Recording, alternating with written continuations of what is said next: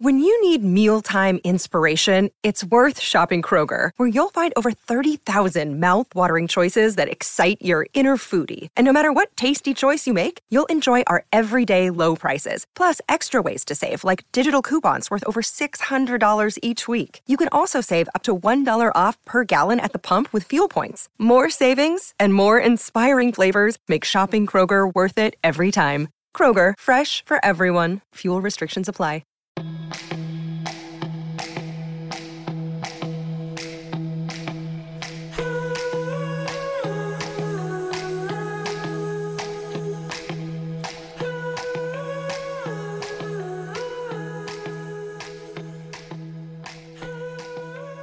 And welcome to Oh Behave. I am your host, Brian Middleton, also known as the Bearded Behaviorist. And today we have Gina, a BCBA, who is joining us to talk about uh, task list item G9, which focuses on using discrete trial, uh, a free operant, and naturalistic teaching arrangements. Um, we're going to be focusing predominantly on naturalistic teaching arrangements. So, if future podcasts come out focusing on discrete trial or free operant, um, stay tuned. But they kind of all play together. And so, this is something that we're going to touch on the other two, even though naturalistic is, is our primary focus today. Welcome, Gina. Hello. Thank you so much for coming on. I really appreciate it. So, thank um, you. Thank you for having me because this is super cool. It is really cool.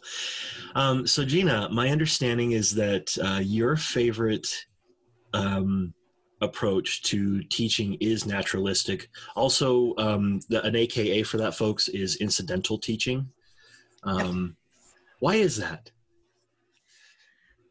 Because it's not routed. It's kind of it's kind of like it just occurs and it looks like we want the kids to fit into a social environment, at Mhm. least the parents want. Um, sitting them down at a table or wherever and doing flashcards and things like that um, is not exactly how kids learn if you watch in your community. Yeah. So the best way to inspire that is to just let it naturally happen. Yeah. Um, one of the reasons I love naturalistic teaching, and, and it's kind of my preferred approach too, um, not kind of, it definitely is, is because it generalizes so well. Um, it is it is less difficult to get a skill to generalize when you're learning in a natural setting because there's so many opportunities um, where you can do that. And so um, I do like to arrange the environment uh, so that those those naturalistic things are available, like games and uh, and things like that. And in fact, our center is working on uh, doing some decoration. Uh, and one of the things that I was like, let's have a shapes, numbers, and colors room, and, and, and letters too. Let's just let's cover the wall and shapes, numbers, letters, and colors, and then kids can walk in and, and that's a naturalistic opportunity to be like, hey, show me red, you know, something like that, because then it's it's more uh, flowy. I have uh, two granddaughters. Both of them autism, and our house is set up like that. Believe it or our apartment. Um, there is tons of stuff on the walls. It looks like they live here, and we don't. Honestly, um, we have chair and tables with chalkboards on it, just Oh, as it can be, but to create an environment that fosters as many learning opportunities as we can get. Definitely. So, um, what are some example? Well, you mentioned a couple. You mentioned arranging the environment, and I did too. Um, but what are some ways that you utilize naturalistic teaching? Um, I do a lot of play. So a lot of um, games. I have my analytic mind breaks everything down into pieces. Um, so when I go to a store and I look at a game, I'm like, oh my gosh, we can identify colors, we can do counting. Um, this is sorting during cleanup. Mhm. So there's many, many opportunities to get all of those lessons in there into one um really one big lesson. So it's like for instance, I have a trouble game and we have these little tiny pieces here and I will tell them, okay, you guys are going to be red grab the red ones. Okay. And they have to grab the red ones out of the pile. And when they click the, you know, little, little bubble, whatever number they get, I will say, what number is that? And then the counting comes after. If they can't do it, you go right into, you know, giving them the answer. Mm-hmm. I'm not for an error correction of a hand over hand type deal. Um, that was in my practicum, and those days are over. Um, that's where you find that I think a lot of the trauma comes in. You have mm-hmm. somebody grabbing the child and touching. They don't want you to touch them, and we need to respect that. Yeah. It, it also depends on the individual, I will say, because there's some some individuals who find um, touch more reinforcing, but mm-hmm. regardless, my thing is is that there needs to be consent involved. Um, and and sometimes there's some skills like tying shoes where it's there need at the start because there's some struggles sometimes hand over hand is necessary but it's always you can see if there's consent present or not um, i'll tell i'll tell you a perfect example of that um, so a client i was teaching to tie shoes and i showed and and he struggled with it and he was non-vocal um, so it, it was kind of difficult for the communication because it if he doesn't have the words in his proloquo or um, or the sign language, then it's it's kind of difficult to communicate. And so I looked at him and I said, "Can I tie the shoes with your hands on top of mine?" And and he looked at me. He didn't nod, it, but he did typically doesn't nod um, in his communication. And so what I did is I put my hands underneath his, and I tested to see if he was resisting and and he wasn't and he and, and so I, I tested a little bit more and i moved and i wasn't grabbing him. His hands were on top of mine. And i moved and he moved with me and he kind of laughed because he thought yeah. it was kind of fun. And then i and then i had his his hands uh, so i showed him how to put his hand and fingers over mine and i tied while he tied with me. Um, and we did that three or four times always always being aware that if there was any resistance i was ready to stop. And then once that had been accomplished three or four times, I said, Would you like to try? And he reached out and he started trying. And um, he got stuck on a spot. And I said, Can I help? And I, I've learned how to read the nonverbal that he does have to communicate and it looked like there was consent so i reached over and i again gently this time my hand over his showed him how to get that one spot um, always ready to pull back if there was any amount of resistance. Um, and I, I feel like that's something that we, we poorly cover in, in that aspect of prompting um, because like we have to have consent. If you don't have consent, then we turn into agents of punishment, not agents of reinforcement. Well, and I really think that we need, um, so before I became a BCBA, I actually worked in a nursing home for many years. And one of the things we were taught is to read body language. Um, so, pain, there's a certain way that their face might wince or mm-hmm. something, they're going to give you a look. And when I first moved to Virginia and I started working with a company that was center based, it was kind of super cool because I had a nonverbal kid and they were like, oh, he doesn't know any of that stuff. And when they said that, he gave me the side glance, like, whatever. And was, oh does know it. Um, and I learned that with the kids to watch their facial expressions because what you think they don't know because they can't talk um, mm-hmm. expressively or vocally, you they do know. Yeah. And practicum, I had a, a, kiddo with apraxia, and I just loved him because he would get the sassiest looks on his face, and it was mainly because he was getting irritated um, with the fact that they were having him do something he knew because they didn't think he knew it. and I finally told them, I'm like, one and done, just show us you got this, and we're going to be done with this, okay? I was like, you know, and he looked at me, he smiled, he pointed to it, we were done. I was like, yes. Sweet. so that that actually leads nicely back to the naturalistic versus discrete trial. Um, mm-hmm. So discrete trial um, or DTT uh, is is is frequently referred to. Um, can you describe it in your own words what that is? As a distinct beginning and ending. Um, taking a turn is a discrete trial.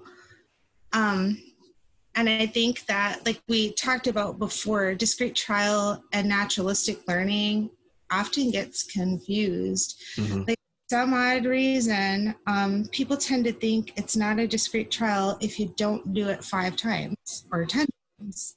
Exactly.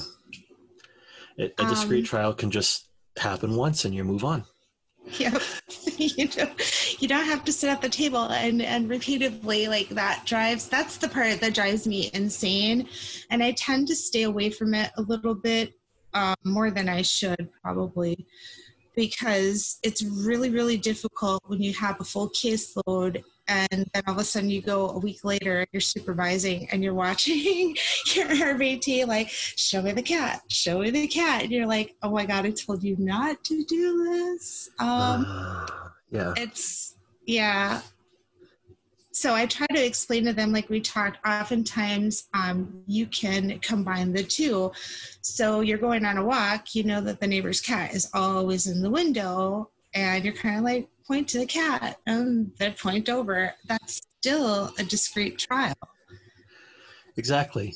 And uh, likewise, like, uh, so I had a client who loved movement, just, and, and again, nonverbal or non-vocal rather. Um, lots of lots of loving to walk around and to move. And whenever the weather allowed it we would go outside together and we would just do tons and tons of movement. And you know the the bcba this is when i was during my supervision time um, the bcba was uh, had let me know um, that she was a little frustrated because a lot of people would be spending so much time at the table. And then uh, uh, because of that um, they would be spending tons of time on the iPad because that was his preferred reinforcer other than movement. Mm-hmm. and, and so it was just like, well, yeah, iPad is definitely there and it's something you can do, but like, what about all the other stuff? And so I would use, um, I, I would use movement as as a, a, way of getting us to move around.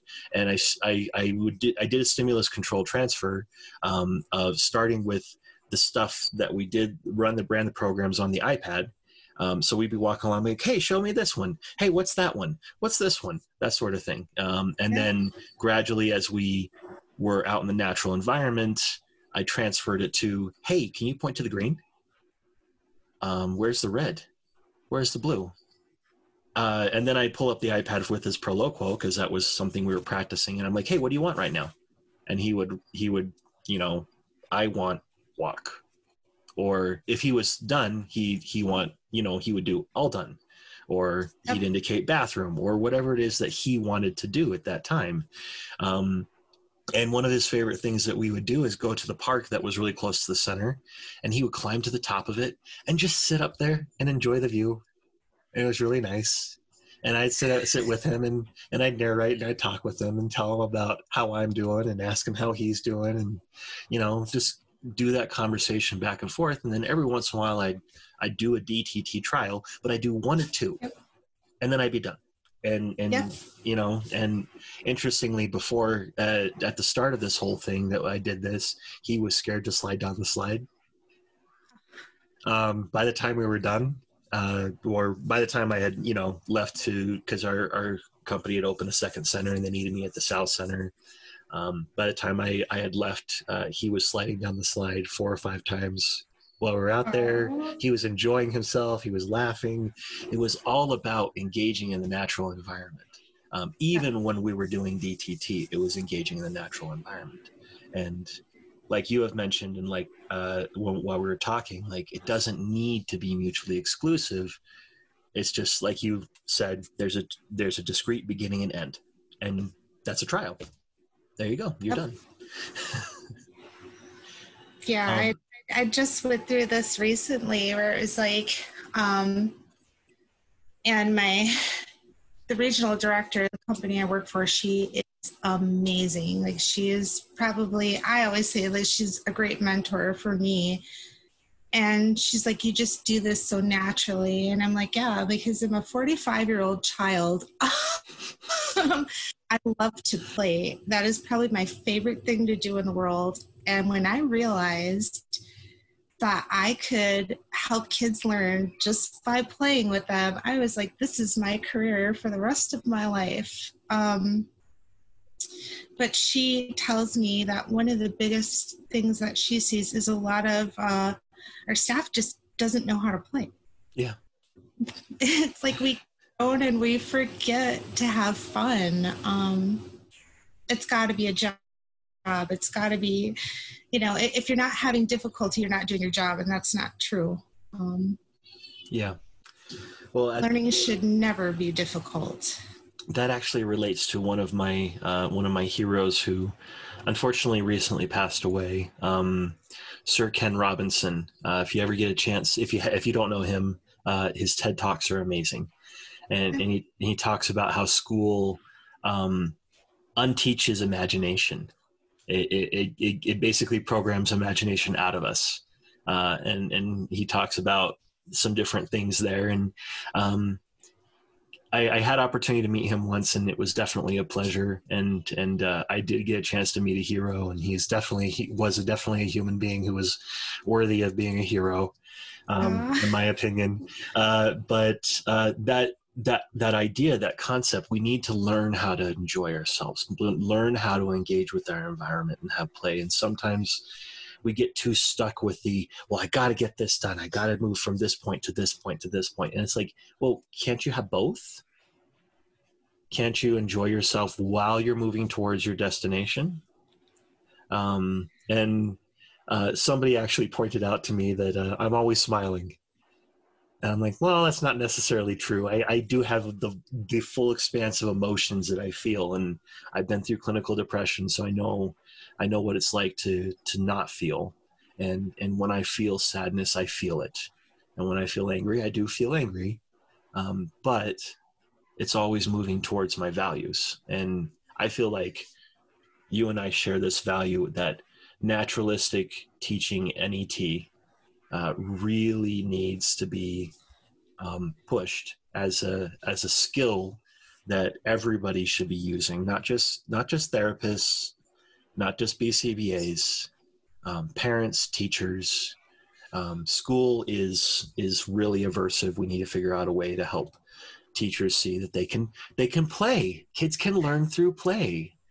Um, well, I'll, I'll, give a little example of that. So when I, I was in school, math was like my horrible, horrible subject. And so the solution to that was me spending a summer at a kitchen table um, memorizing math facts over and over again. And it got to the point where I would see a math book and I couldn't breathe. Mm. that hindered me in my college career because algebra was like the monster under the bed. Um, until I met a, a, professor that was like, hey, let's get out some colored pencils. Let's have some fun with this. Um, all of the minuses are this color. Let's make this colorful and bright. And it became engaging for me. And then it was errorless learning. Let's find something that's identical to this in the solutions manual. And here's how you do it. And now break it down. And now I can whip out algebra like it's not an issue and it's no longer aversive. Yeah. And um, actually, I'm gonna I'm gonna use an example from my special ed days. Um, so I had a a student diagnosed with asc um, and he would cry a lot. And the teachers didn't know what to do because they were used to like angry, they were used to um, tantrums, things like that, but crying they just couldn't understand. And and so I I talked with the teacher and I said, um, how about we we do a little ABC data here? Let's figure it out. When when does he start crying? And it was always around math. Um, like without fail, math was it. Um, there were a few other times where he got he he I hypothesized he would get a little frustrated or anxious and he'd cry around other things, but the consistent thing every day, math when it came up, start crying. So um, the good news was my classroom was right next to hers. So I said, how about you send him over and he can hang out with me and uh, we'll work on math. And, and I, and, and she, she's such a wonderful teacher. I said, to start with, I don't want to do math with him. to start with i just want him to be with me and we can hang out and and that way i can build that now I know what it's called, pair bond or pairing, but I build that rapport with him. And she was very flexible with that, and and his I we allowed for his IEP for assignments to be excused. Um, and I tricked this kid into mastering algebra through a game on my iPad. Yep. Um, this game is called Dragon Box 12 Plus. There's also a Dragon Box 7 Plus for younger ages. Um, okay. And it, it's it's like it's like if Cut the Rope and um, other puzzle games like that were turned into a math game. And it's fun. Like I played it for hours because I was like, this is really fun. And like I'm pretty good at math, but this one made this this game made me better at math. And to start with it, it starts with just little fun symbols and things like that. And it, it's got the stimulus prompts and all the other things that are built in that that games do so well. Um, and uh, the little dings and bings and all the little sounds that, that are highly reinforcing. Um, and after like going through three or four levels, they start introducing in math symbols instead. And after five days of doing that, just just a week worth of intervention, um, he was about to get up to come to my classroom for math, and the teacher had written an algebraic equation on the board. And he goes, I know this. This is Dragon Box. And he walks up in front of the class without being invited, grabs the, the marker out of her hand, and solves the equation. Awesome. And the teacher was so shocked. And um, he, he would still visit me from time to time uh, during math time, but it was because he wanted to, not because he was crying. Um, and and he the teacher was again very flexible with that so she'd say he'd say can i go see mr middleton he's really good at helping me and I miss that boy. He's such a good kid. Um, and and he would come over and we would sit down and I'd be like, "How can I help?" And he we'd we'd work through the math problem together. And it all started with naturalistic teaching that had DTT incorporated because that's what video games do. Video games actually are um, predominantly DTT, um, but it's introduced in such a way that it's not aversive. Yeah. And that's the same with um, any type of turn taking game. Um, I have, like, I'll show you this one is Community Helpers Bingo. um, I love this game. You can address pronouns on here. Um, you can, it's good conversation. I mean, you're not just calling out the bingo, but you might ask, like, hey, where do florists work?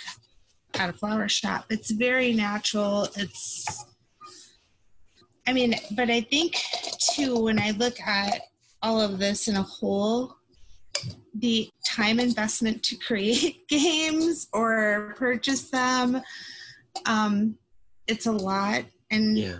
people it might be too much. Uh, for me i'm just like oh my gosh it's after christmas sale i'm buying everything under the sun and i have a giant shelf where everything goes. Um only because i don't ever want a child to feel about me. Like i felt about the people that taught me at a young age. Yeah. Well, and, and, a big part of that is that we want the child to be open to learning, and and behavior analysis is education. Like it's yes. it's the it's the science of learning, and um, we forget that sometimes. We we miss the point, and um, we need to remember that we're human, and that humanity is a huge part of what we do and if we if we lose touch with that if we get so abstract that we're like well the subject i'm like well yeah like i'm the subject and the scientist when i when i use self-management tools on myself but i still have compassion for myself like yep.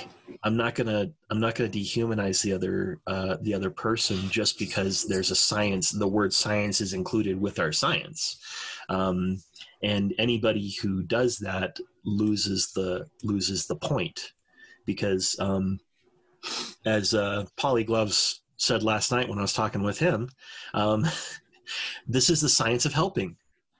Yes. Like applied behavior analysis, the, the, the very first word, applied. We're applying it to help to address the problems. And if we lose sight of that, then we've lost sight of the entire objective.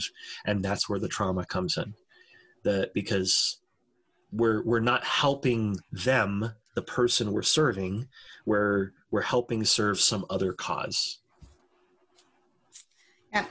And I, I see that all too often. It's, you know, I always say one day I, I would love to open up my own center and just run it the way that I want to do it. Um, because when you're working for other people, you're doing it their way. Mm-hmm. And you, you get that gray area where you can argue, but a corporate policy is a corporate policy.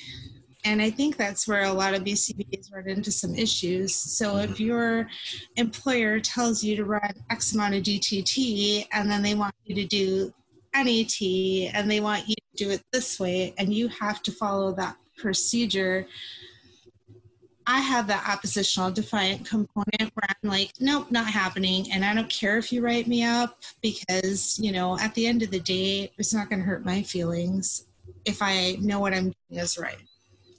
Yeah. But then you have other people who are, I would say, overly compliant and they don't question that. They just do it. Yeah.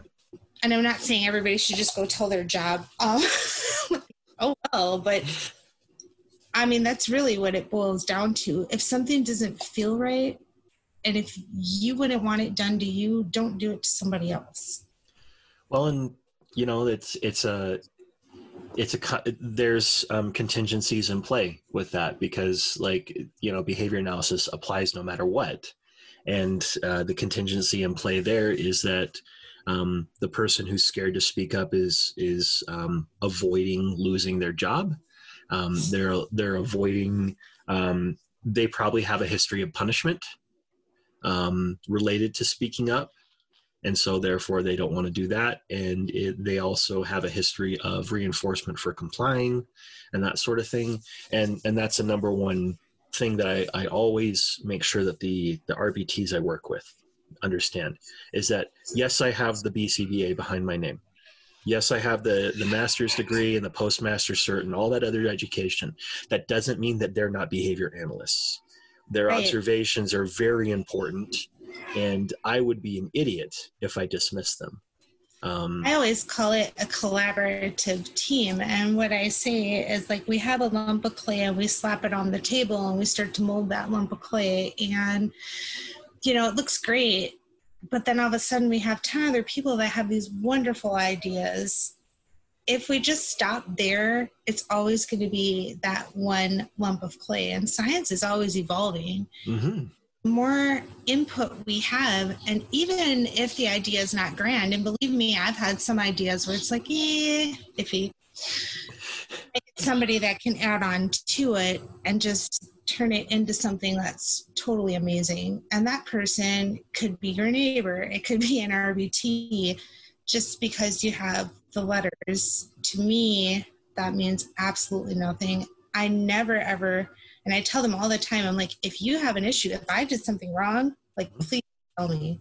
Like, don't be afraid to point it out and be like, hey, you know, you were supposed to put this and you put something totally different in there because I can change it. I can't change something I don't know about. Yeah.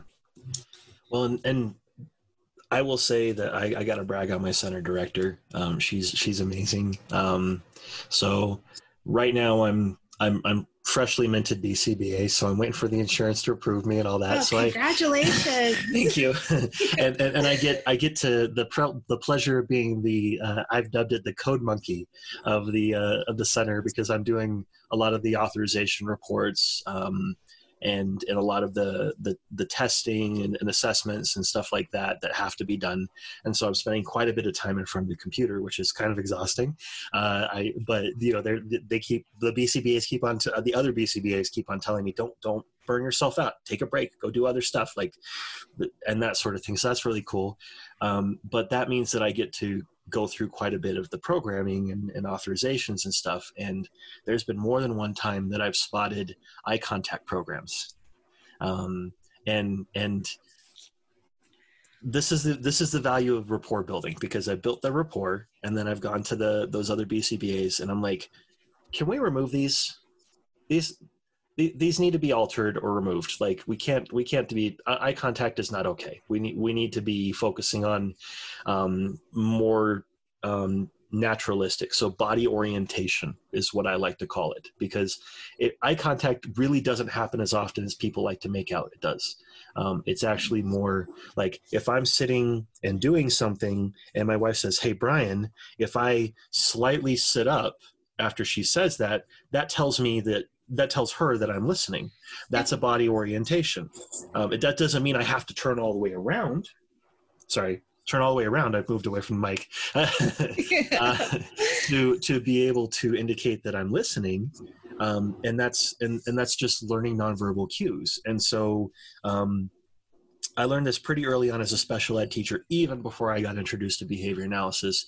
Eye contact should only be something that we have as a goal. If the individual, not the family, okay, not the insurance, the individual wants it.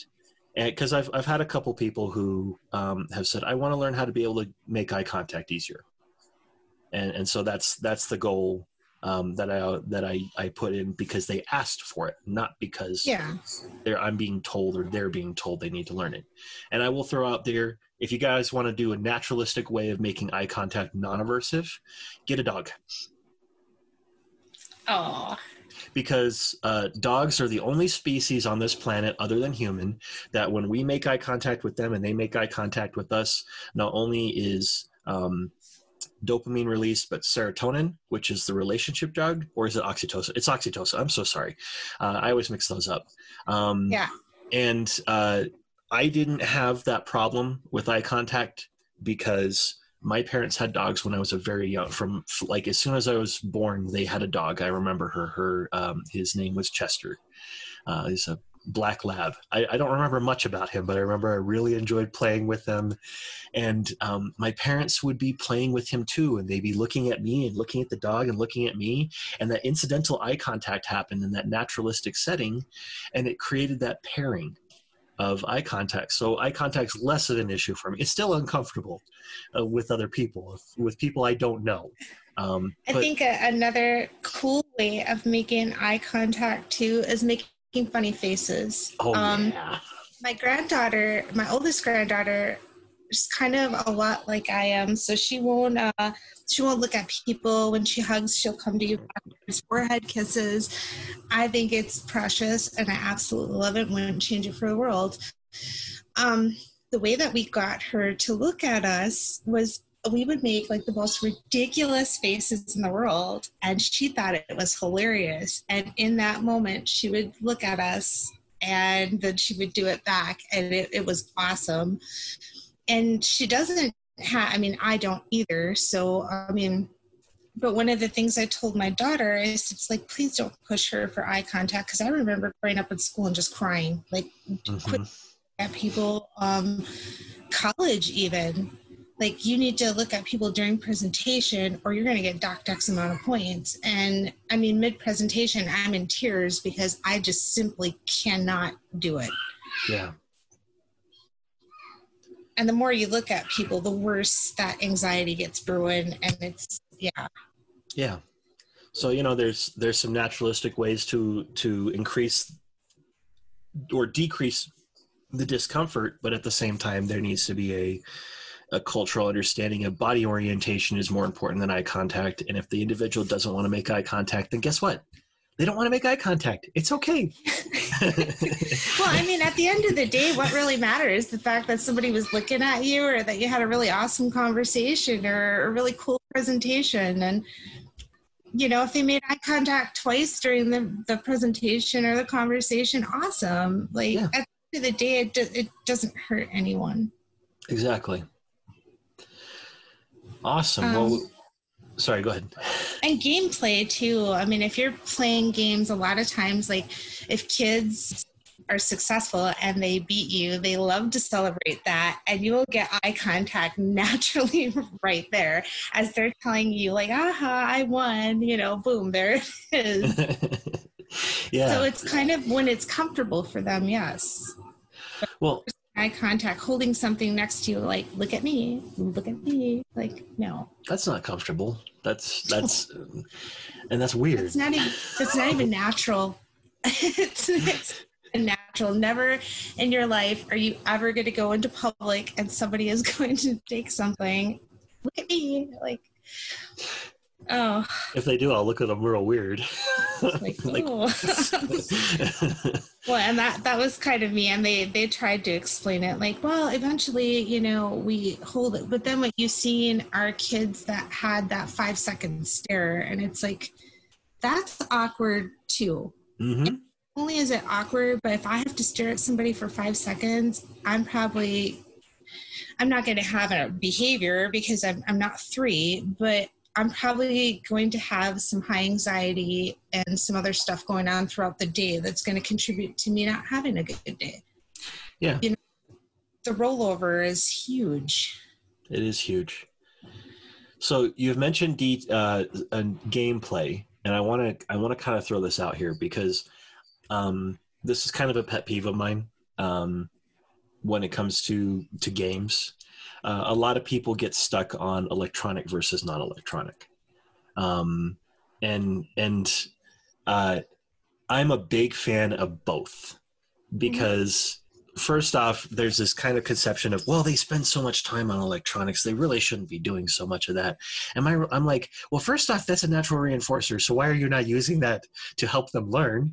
And, and second, um, that's a that's a pairing opportunity. So why aren't you helping that to pair? And and finally, um, like, electronics are here to stay. Thank like, you. I was. Is,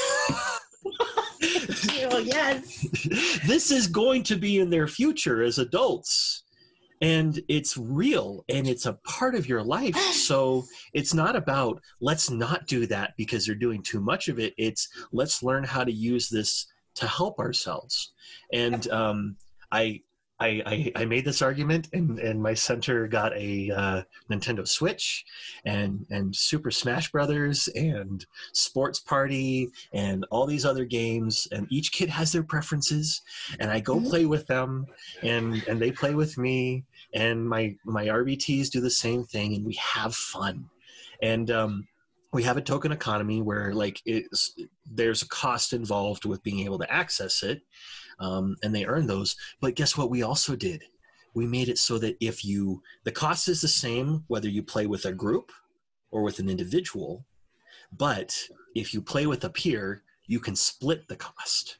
Nice. So the more peers you have involved with playing the game, the more opportunities you have to um, learn how to uh, to to work with each other.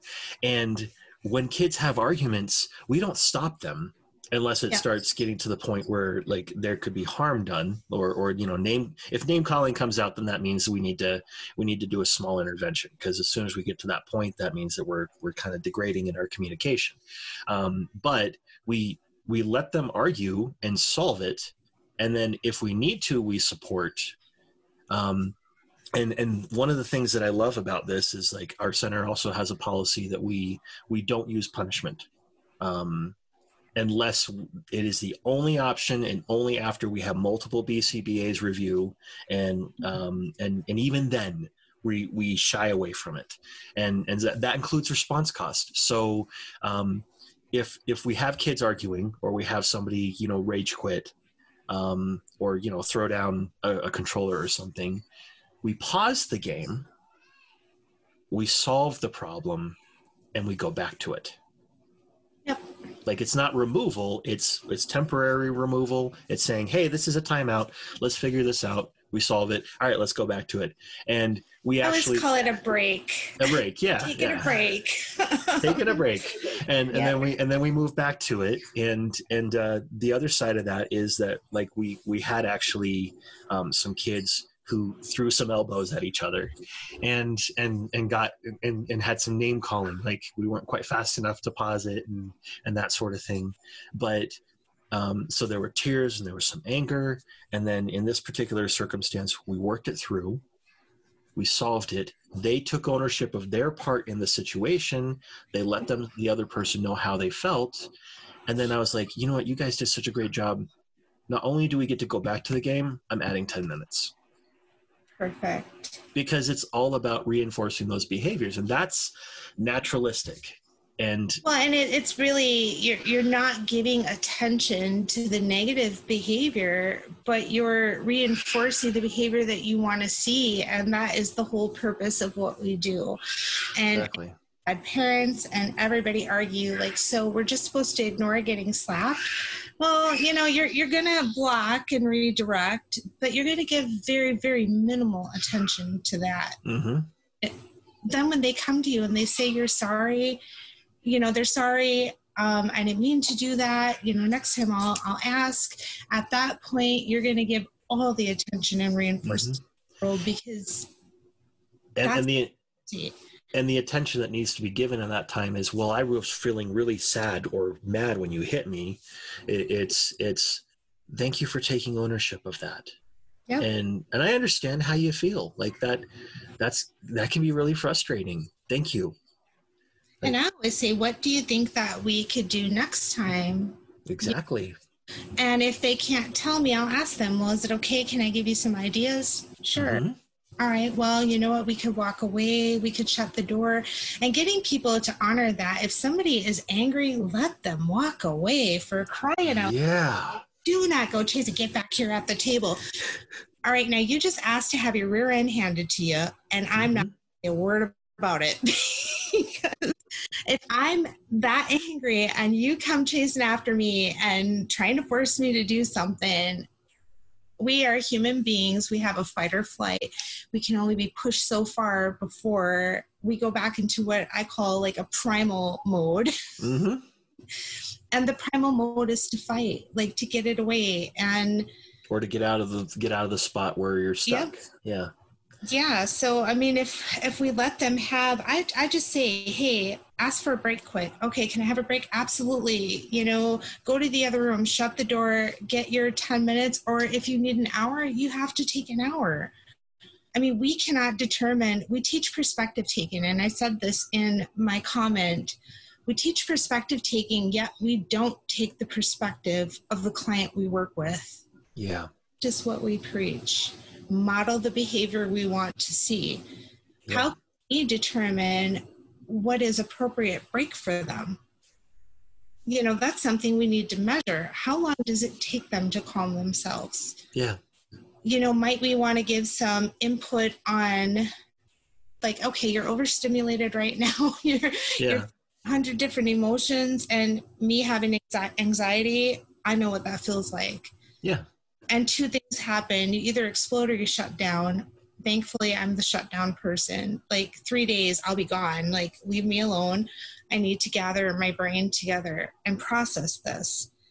Um, that came from really people pushing and pushing and pushing and pushing. And it's like i asked you nicely to just give me a break. And now my brain is in severe overload. It's overheating. Smoke's coming out of my ears and i'm um, we need to give the, these these are not tiny little robots. These are Yeah. children and they're human beings and they deserve the same sort of respect that we expect each other you know to give each other.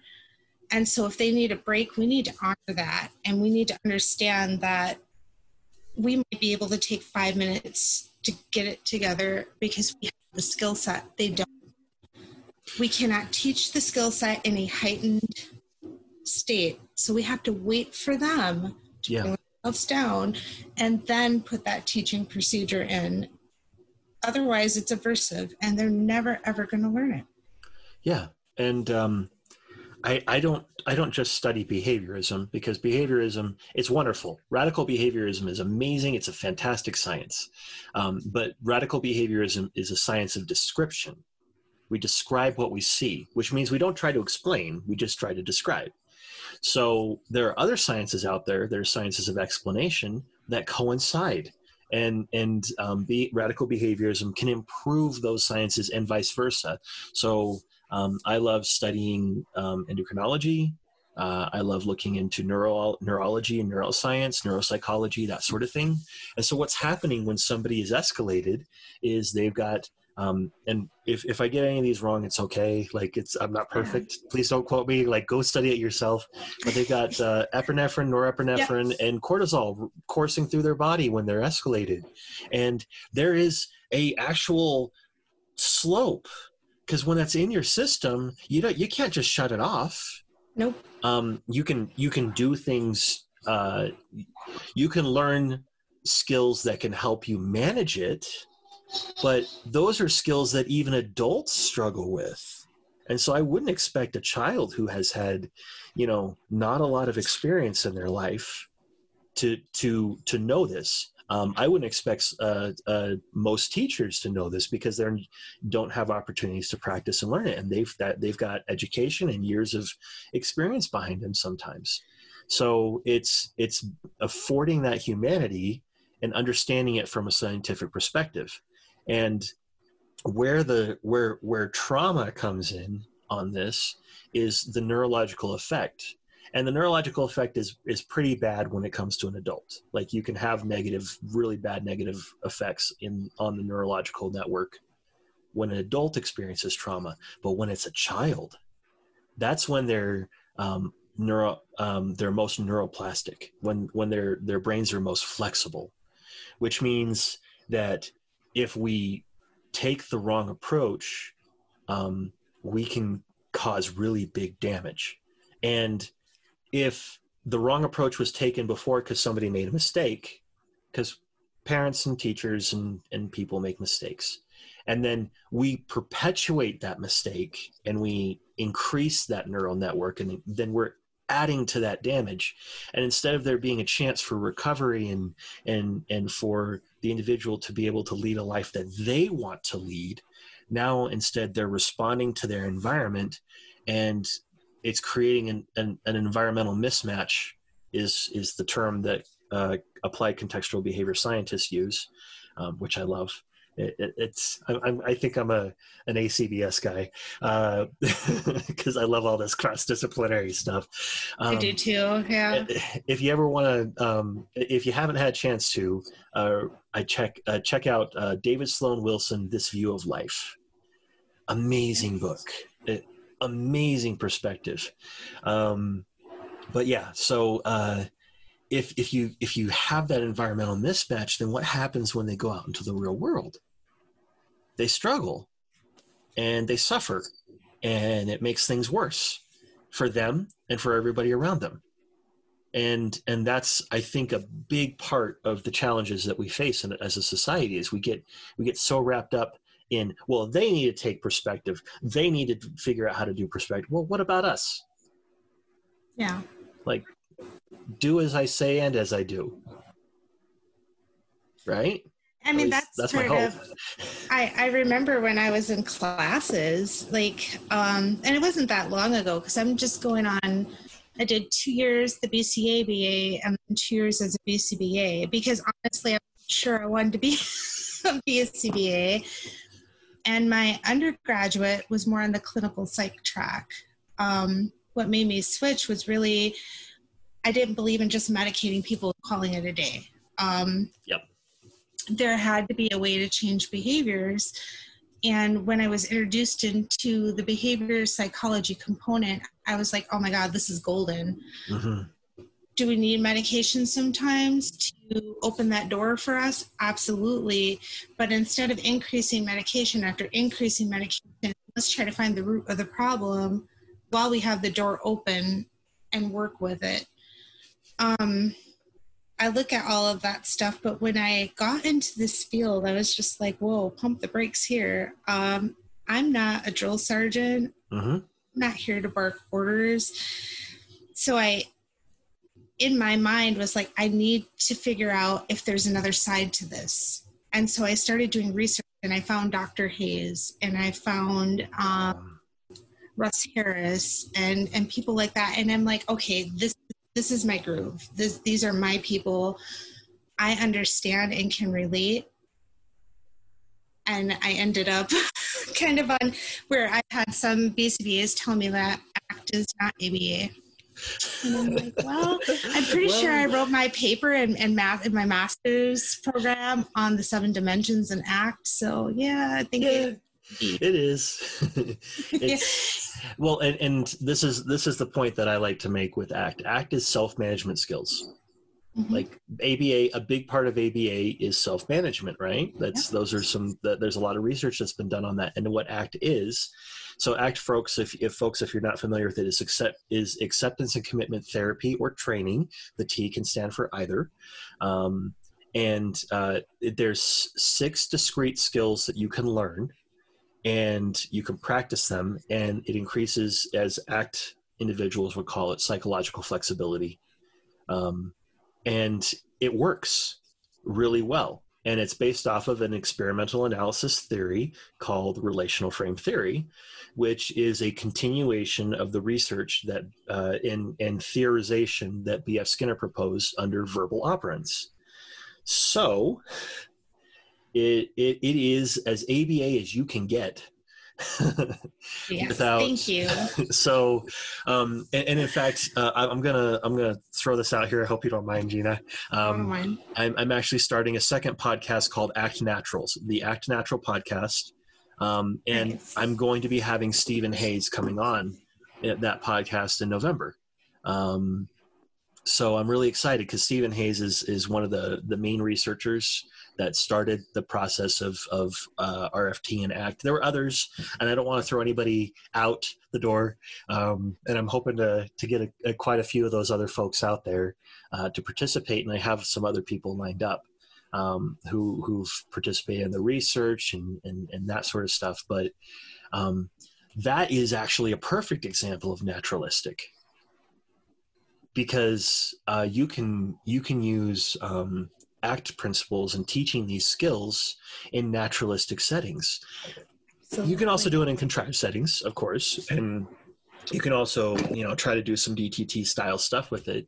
But because this is a self-management skill, and and these are skills that that we can learn to to manage ourselves, um, it's really important that you practice it naturally. Um, and uh, anybody who's familiar with ACT, well, there's a lot of verbal components to it. It's it's a it's it's hugely connected to verbal, but I have incorporated ACT into working with with clients of all levels. I've I've incorporated using it with uh, non-vocal clients. I've incorporated using it with little kids, with with tweens, teens, adults it, it's it's really important. And and also it's really important for my own health. Yes.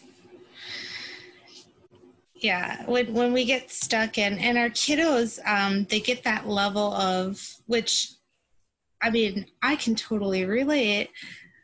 When things are not fun and things are not engaging and learning becomes very aversive you get that pushback. And some people will call it oppositional behavior. Mm-hmm. Um, it's really that it's so miserable and aversive that they just don't want to do it. And I had a I had an incident in school where it took me much longer to write my paper because the person that was reviewing my paper was a tad aversive to me. Mm-hmm. And ACT actually helped me work through the fact that I just had to accept that was his personality and move on. get it done because me not doing what I really love to do and want to do is actually holding me back. Yeah. You know, and it's teaching the kids that, yeah, um, you're not always going to have the greatest teacher or the greatest person that's going to make everything so much fun. Sometimes you just got to push through that little bit and make it fun in your own, or make it fun in your own way. Um, yeah. I mean, there's been times where I've been in classes where it sounds like the dry eyes commercial. I got to figure out a way to do this because my gosh, if I don't, I'm never going to retain anything. And yep.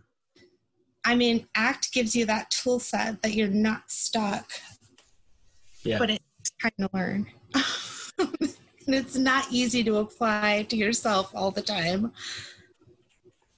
So, um, kind of bringing it back around again to the the uh, naturalistic versus DT and how mm-hmm. they don't have to be oppositional to each other.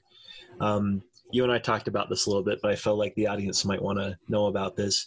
So tracing, um, tracing is a big deal um, because it's it's a uh, a cusp behavior that that yeah. leads towards um, being able to do other things like writing and drawing and mm-hmm. so many different things there.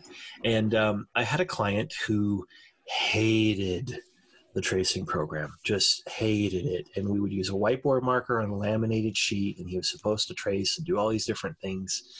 And it was just so aversive. And um, this client loved goats and would talk about goats all the time. And and so I was like, hey, you got to keep your goats inside the the pen. Can you draw draw the fence so the goats can stay inside? And uh, that worked the first few times, but then he wanted the goats to get out. So I was like, okay, well, how about there's a monster that you're trying to get protect the goats with, and uh, you know, so he now it's to keep the monster inside the pen, and then that that transitioned to it was right about Halloween time, so it's now we want to save the village from the monster, and and then uh, you know all sorts of things like that, and we mastered that program so fast because I showed the other RBTs because uh, I was RBT at the time.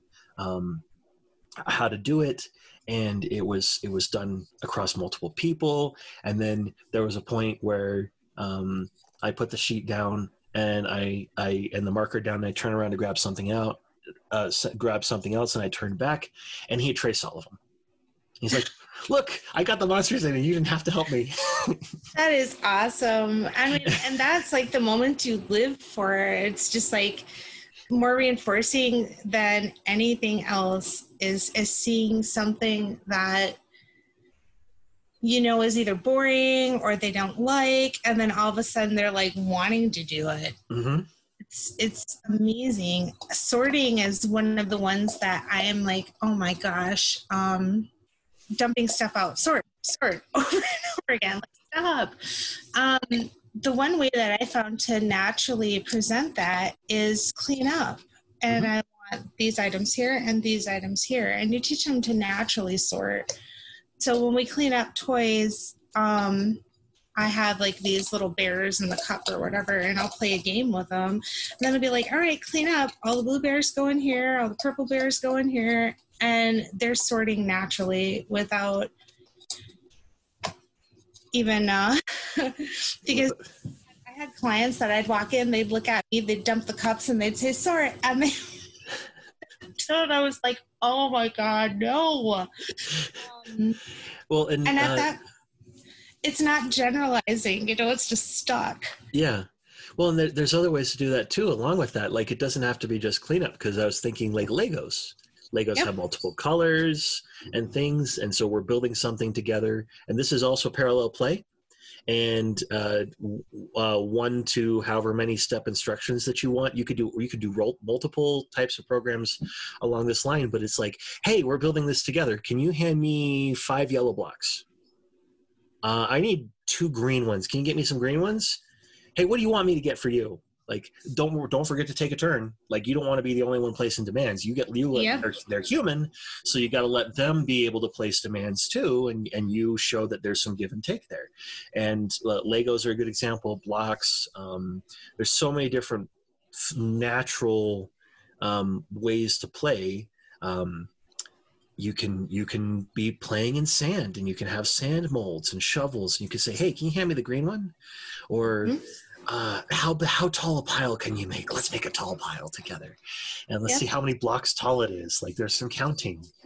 Um, so many different ways. It's it's limited by our imagination, and that's the thing that I love about naturalistic teaching, is it's literally limited limited by our imagination. So play yeah, used to it. that's my thing is like let, let's go to work and have fun. Um, let's teach these kids to have fun. Let's remind them that life is wonderful. And learning occurs from the time we wake and probably even in our sleep.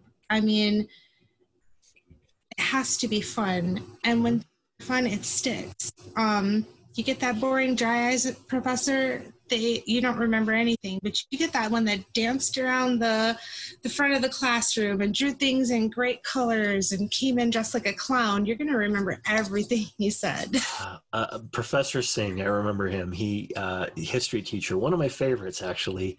Uh, he would jump up on the table. He was a, hawaiian uh, raised uh, chinese american.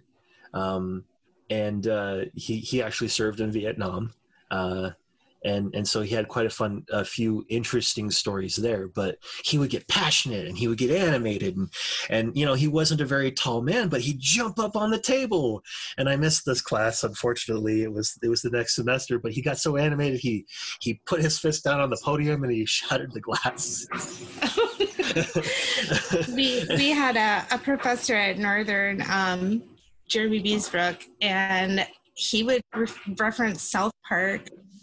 Um, like Timmy was the was the ethics person, and to this day, I mean, that was a class that I struggled with. But I can tell you, I can remember the do's and don'ts, and I can hear his voice saying that, or he would make us like, "Huh." me up and it was it was all about the presentation and engagement so, I mean, I think that we need to remember that as we're teaching children, we're going to have to get silly. We're going to have to. And I think another part of that too is like a lot of, so I'm just going to call this out because that's what I do. So a lot of companies have these extreme dress codes. they want you to go in there looking like a business professional. You are playing with kids. Mm-hmm spit on. You're going to get stuff thrown at you, probably. Um, you're going to be playing on a floor outside. Um, that's something that we need to consider too is that if we're going to encourage our staff to play and get down and dirty we're going to have to be a little more lax mm, let them let them wear stuff that is easier to move in uh-huh um, definitely and and you know i hadn't really thought about that because my company is is they're like, yeah, like you is mm-hmm. there's definitely a dress code for like certain aspects but it's more yeah. it's more having to do with cultural norms not so much the you have to look like your business in fact um I'm wearing one of the shirts I wear at work. It's uh, Red Hot Data Taker, and it's it's just a T-shirt I have, and it's it's a lot of fun. Um, and and that's the big thing is like yeah, we need to we need to have fun. Uh, I will throw out there um, tailor your um, your presentation to the person because there are some people who don't want to be animated some people who would prefer to be more calm. Um, got a, quite a few clients who are like that where it's like you're weird. And and they want to be the more calm but that doesn't mean you can't tailor that approach. Uh, another history professor of mine, very calm, very soothing, relaxing voice.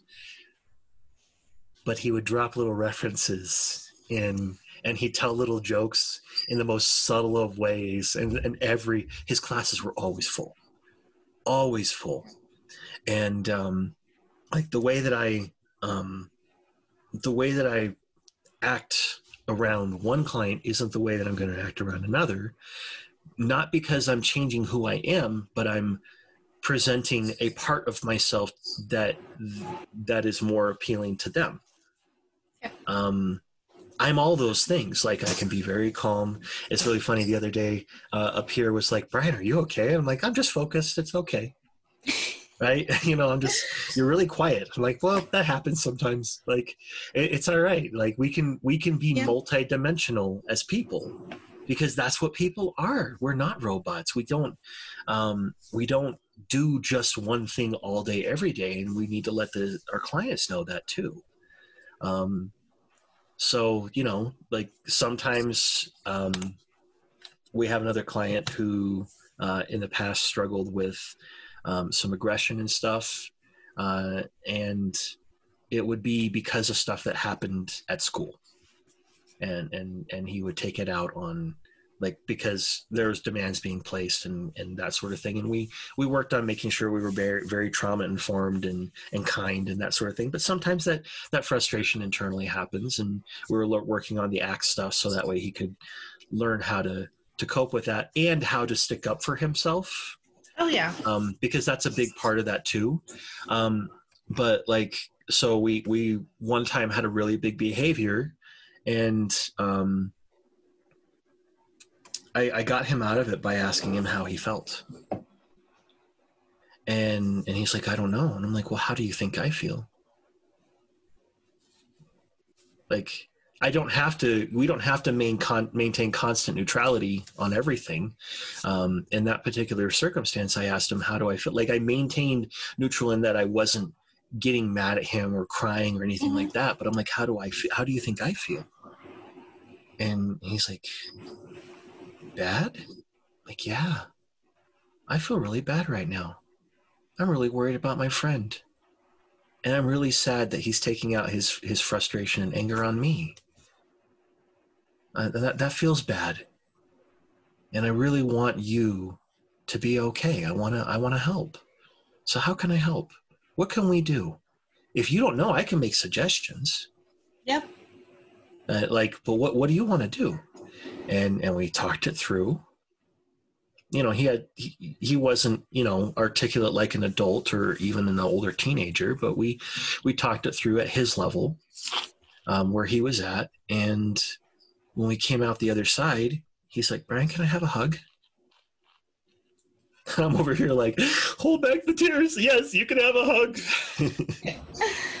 and it, it that is net it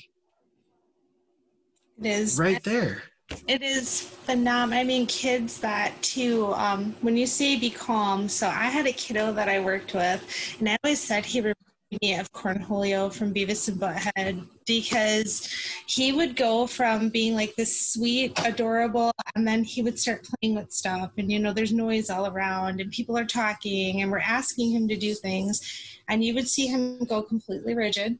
Mm-hmm it was like boing, boing, boing, boing, boing, boing, all over the place to the point where there would be aggression. Mm. And it was like, okay, so at this point, we need to really pay attention to this body language mm-hmm. and cut back on the outside noise. Um, or get him to say, hey, can you guys be quiet? Mm-hmm. Um, the day he told me to be quiet was the best day of my life.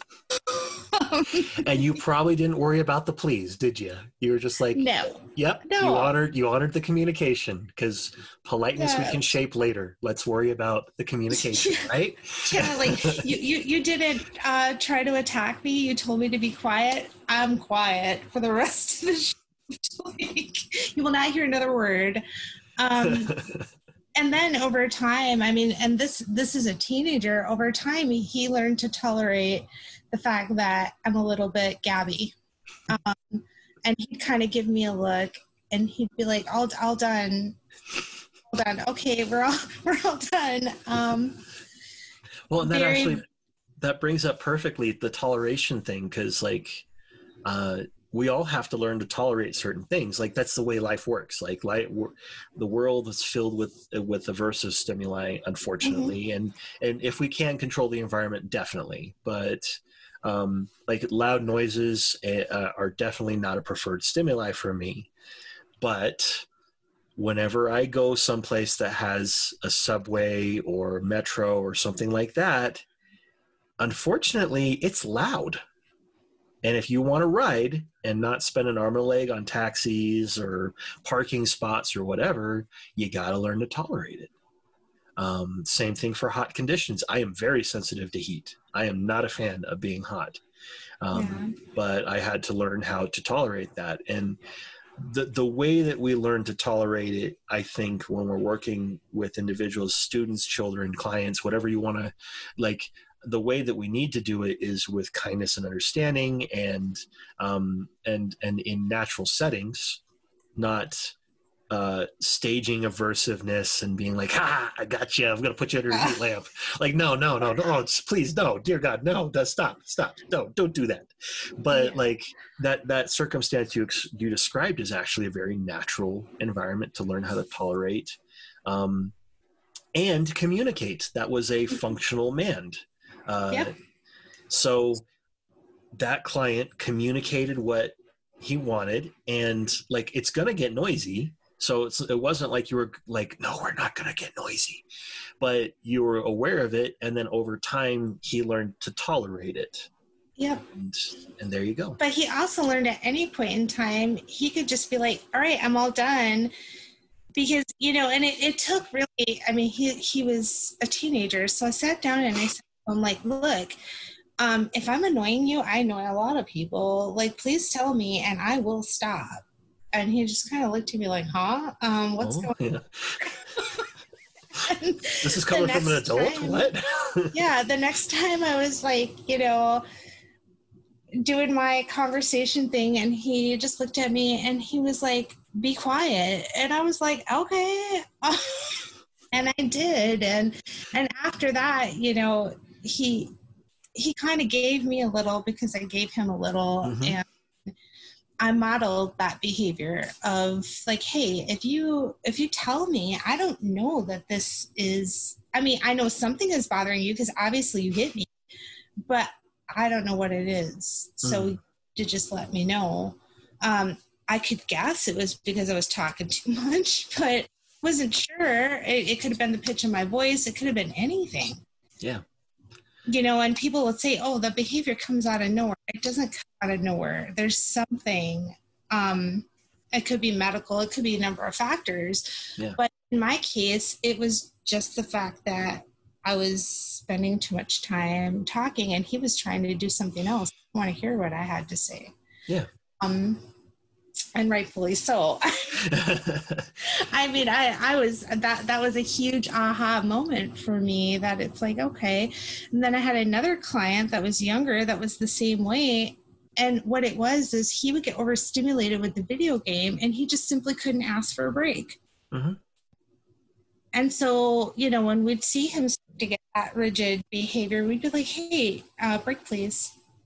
And he would make the break sign and we would do um like the shoulder squeezes give him a big hug. the joint compression yeah. And when you're hugging someone that's tense i mean even like people that are listening just go and and hug your spouse or hug your child. You'll feel them take like this it's almost like a release breath. Mm-hmm. that's and, negative that's negative automatic reinforcement. Yep so when we would do that, the behavior it, it never went into the aggression dropped significantly because we were catching it before it happened. Yeah. So it, it's really about being observant and catching those moments too. So when you're playing and you're like, oh, like every time we play, this is what happens. Well, let's pay attention to what's really going on here. Yeah. Um, and and and test and test it. Yep. That's a big part of it.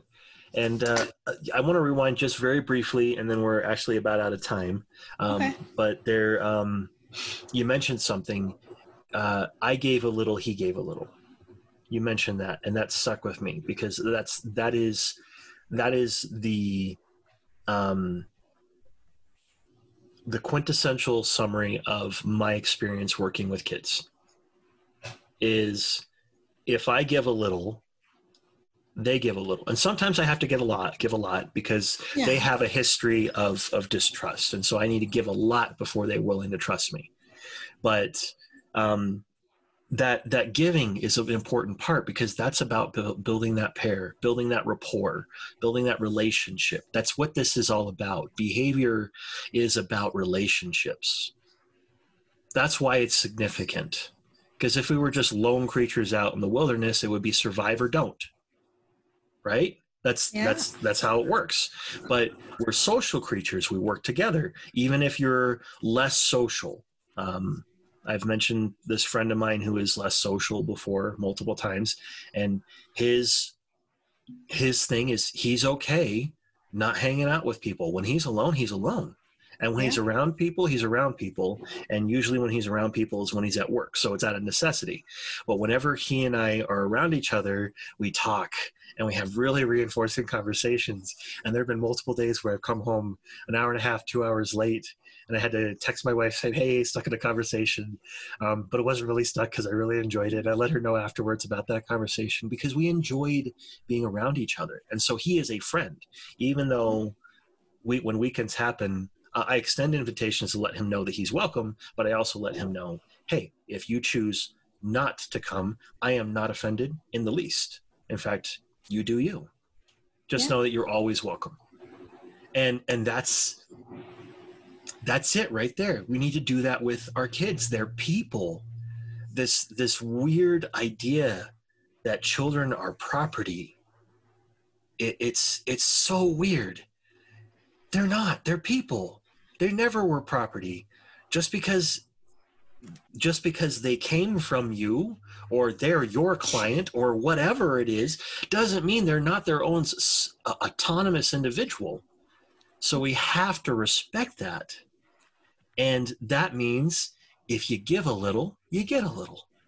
It takes a village. Uh, that is another thing that when I first heard that saying, and I don't know who originally came up with it, but I was like, it does. It Yeah. takes village. Um, it, it we have to be able to identify people's likes and dislikes and that that's one of the things i like to teach the kids too is like we're playing at the park we're watching so and so what do you think they like or don't like um, and if they don't if you think they don't like it don't force them to do it just because you like something doesn't mean somebody else is going to like it um, we teach all of these concepts and we do it in play and we, and we do it in wonderful ways but then stuff that they don't like Mhm.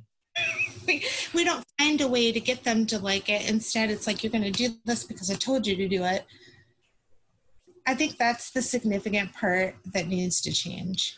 Well, and and I'll I'll give a good example of that. Chores, um, chores are struggles. Like chores Mhm. are hard. Um, and in our center, uh, if you're um, your chores are a part of programming, especially if it's a challenge. But the instructions I give to the RBTs, and I model this, is instead of saying it's time to do a chore, and then the RBT just stands there, it's like, hey, can you help me do this? Or would you like me to help you do this? Or that sort of thing. And um, one RBT is like, well, I usually do about 90% of it. And I'm like, so? What's your point? Like, if he's doing it with you, it's being done. And then, and then what you do is you shape that. So you gradually build that. You have that rapport. You shape it, and you're like, hey, can you grab that for me? And hey, guess what? It was 89%, and they did 11. And oh, oh man, I need your help here. Uh, or I, I can't help you today because I got to take care of this other thing real quick. Could you could you get started and I'll jump in as soon as I got this note written. Um, Yep. Like it's it's that give a little, and then they give back, and and that's the foundation of of what we do. Is it's about um, creating those natural contingencies so that it generalizes, and then it comes to the point where um, a mom let me know that one of the kids um, got up from dinner, went to the sink, rinsed their dish, put it in the dishwasher. She's like, Who is this kid? And then they went back to the table and they cleared other things off the table and put it in the dishwasher. She's like, Who is this kid? And then she, I was like, So what did you do? And she's like, I gave up and gave him a big hug and said, Thank you. And I'm like, Perfect. Yes. Yes. Perfect. That get a, give them that little bit of extra. And and I mean, again, I keep saying this. Those are the moments we live for. Yeah. Um, that's why we do what we do. And I know it's going to take a lot of time for our profession to change how some people view. Um, it's going to take a lot of work. But identifying the issues and listening to them because we all know, I mean, it, it's it's behavior. We revert back to what we know and what we Yeah. used in the past. So, in order to lessen the attempts of doing that, we have to remember how it affected people, what yeah. the outcome was of it, and moving forward, do our best to ensure that we are taking, I call it quality control. Mm-hmm. Um, have to hear what we're doing wrong in order to fix it. We have to be able to admit that, hey, this isn't exactly the right way. Um, so I think as we move forward in a field, there's more and more of us that are kind of coming forward and being like, hey, we've had enough of this. Yeah. We're going to talk more about this play stuff. We're going to talk more about this fun way of doing things. And we're going to remember that there has been trauma mm-hmm. Um, in our and, field. And we're and we as a field are responsible. Absolutely. And part of that responsibility is commitment to stop and change and improve. Yeah. And and that's that's a really perspective. Listen yep. and take the perspective of the person that's telling us this. Don't just shut them down. Yeah. Voices need to be heard and you need to find a way to help one another. And I would add on on this particular topic when you hear somebody share um, about how they've been hurt or traumatized, your your instinctual reaction is to say, "Well, I don't do that," and it's it's so hard not to. I've done it. I've said it, and you know what? I, I regret it. The best thing to do is to say thank you for sharing that. That's that's the best thing that we can do. And the best thing that we can do is to put that knowledge to action.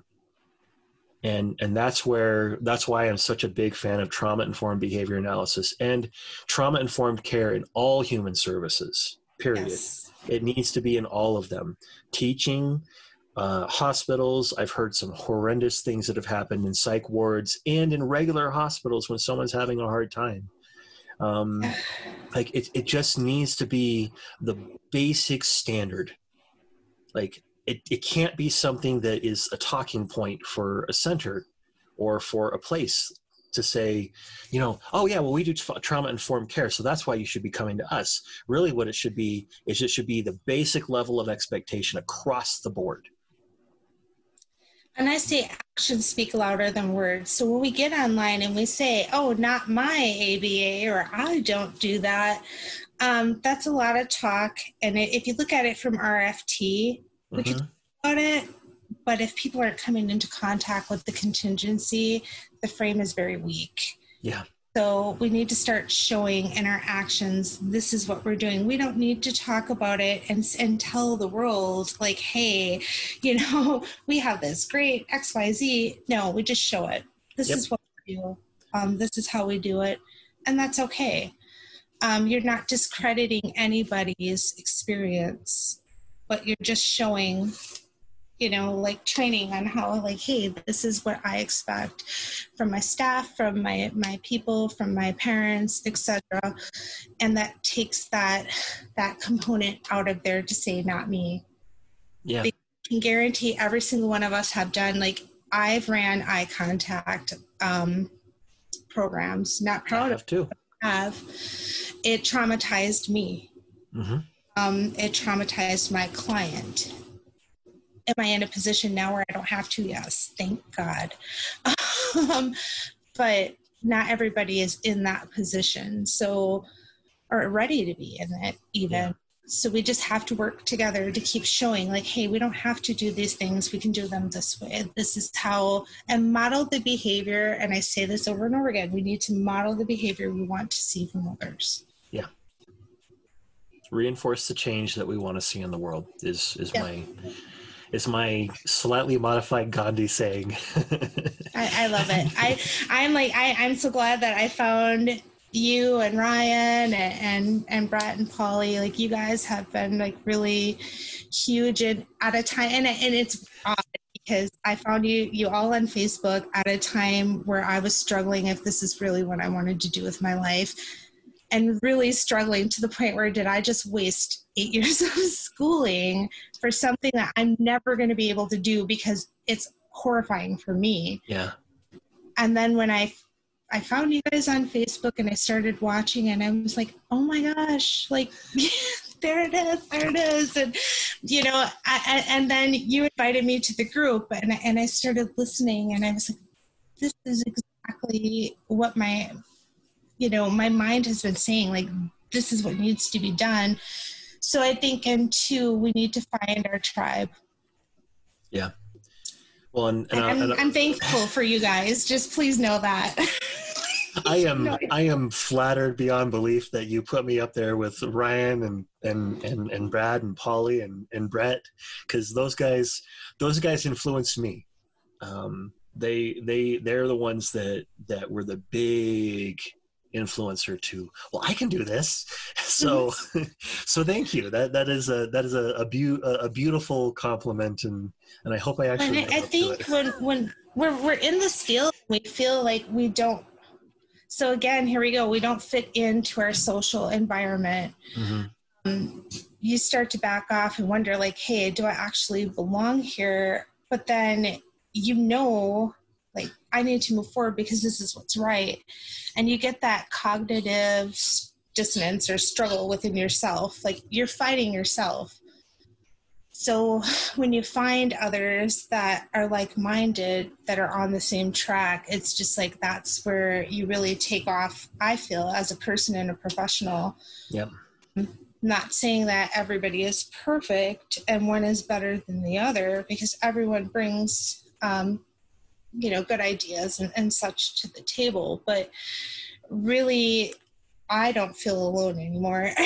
and that is, and and to be able to talk on a podcast i've never ever i can't even talk during a zoom meeting because i get so like tripped up over my words and you know my my job is always like hey you're supposed to participate during these things and it's like i don't feel like i'm always with like-minded individuals and if i don't feel like i'm with that it, it doesn't reinforce me to speak so um I think that you guys reaching out and doing the groups and doing everything that you're doing encourages people like me to come out and be like, hey, I'm here and, and I'm ready for this. Well, thank you. Thank you so much. Well, we're we're about up with time. I actually have a another appointment I need to run to, but um, thank you so much for coming on, Gina. Um, oh, thank you. It's been a real pleasure, and I hope to have you on again um, if yeah. you're if you're comfortable with it. Um, just a reminder, folks, OBehave is an open source education podcast, which means you can uh, use uh, whole and part towards education and, and dissemination of behavior analysis. Um, the only requirement is that you cite your source um, so that folks can come back and find us. So uh, thank you so much for joining us, and I hope you have an excellent day.